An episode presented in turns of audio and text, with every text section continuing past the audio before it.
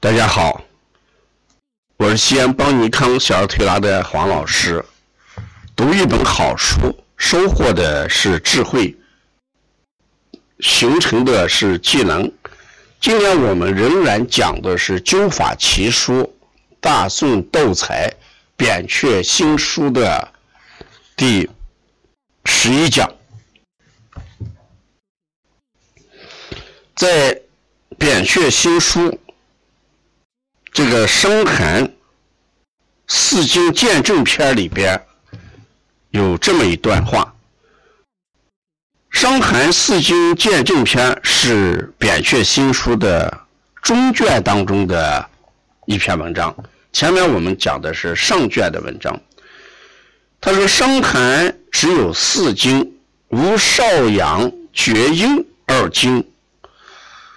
夫寒之众人。”如太阳主皮毛，故寒邪先克此经；阳明主胃，凡形寒饮冷，则伤之。太阴主脾，凡饮食失节、过食寒物，则伤之。少阴主肾，寒水呢？喜归本经也，故伤寒只有四经。若少阳、厥阴主肝胆，如忧思喜怒，方得伤之。寒病最少，如耳聋、狼缩者，少阴也；寒热口苦，乃阳病也。此四症俱不宜用寒凉之药。那这一段话呢，往往会形成后世的一些误解。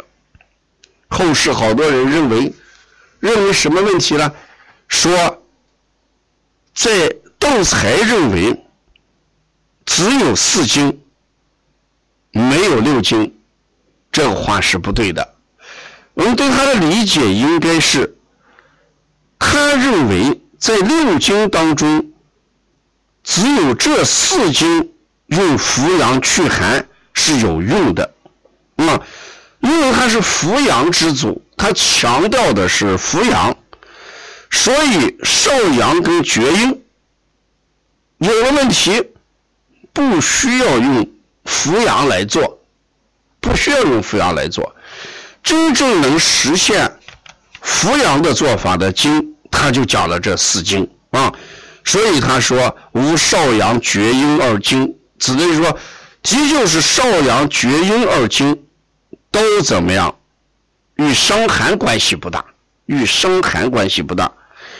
真正与伤寒关系大的，就是把这两个取掉，剩下的呃就是四经。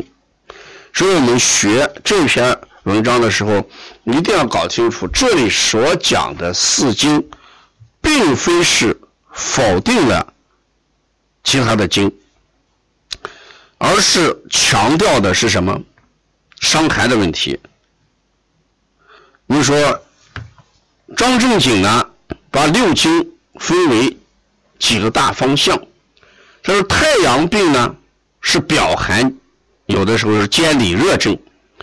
阳阳明病呢是里热实症，少阳病呢是半表半里的热症，太阴病是中周的虚寒症，少阴病是全身性的虚寒症，厥阴病是寒热错杂之里症。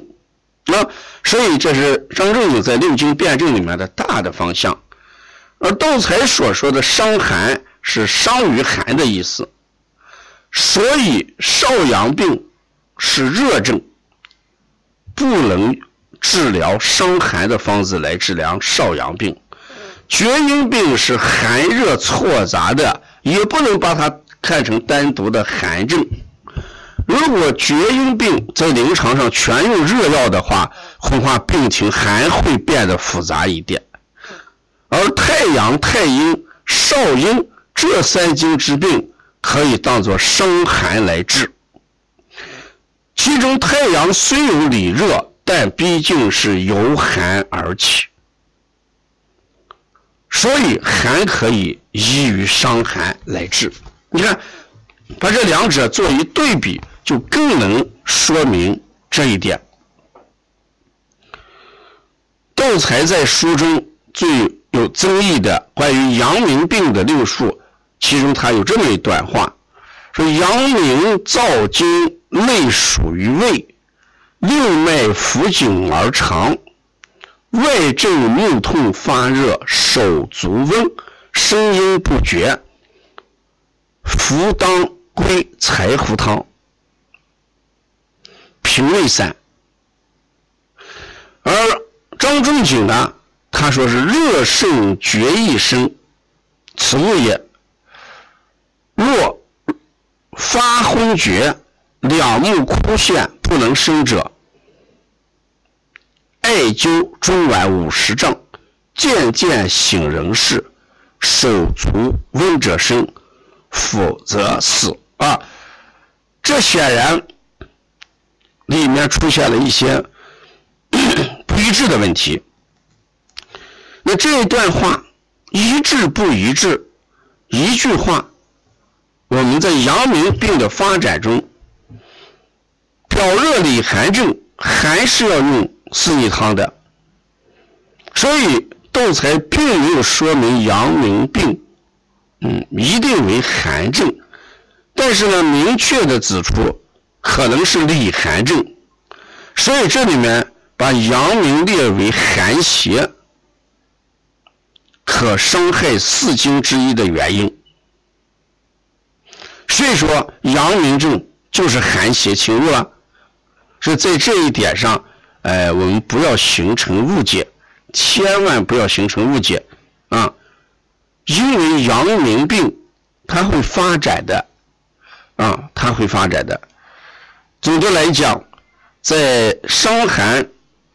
在《扁鹊新书》里面，“伤寒只有四经”这句话和张仲景的六经辩证，嗯，它是只是站的角度不同啊，但是啊，不存在两者之间的矛盾。所以我们对古人的书地的学习，我们怎么样取其有用的啊？我们取其有用的啊。我们对临床有用的，我们就继续发扬光大；我们对临床上觉得不一致的时候，啊，我们一定要辨明是非，啊，然后呢，认真的去对待。嗯，我们这样做的目的，并不是说不让我们失误，我们一定要减少失误。只要是人。总有失误的时候，名医都不例外。我们在这里面读书收获智慧，一定就是把古人的智慧和我们今天的时代和今天的时代背景、社会氛围、人的身体状况灵活的结合起来，这才能。让古人的智慧派上用场。如果我们死读书、尽信书，忽略了今天的病情，忽略了今天的食物结构，忽略了今天人生存的自然环境，一味的套用古书，那一定是读书死。所以，读一本好书，收获的是智慧，形成的。是技能啊！如果要了解《灸法奇书》《大宋道才扁鹊新书》更多的内容，敬请关注第十二讲。谢谢大家。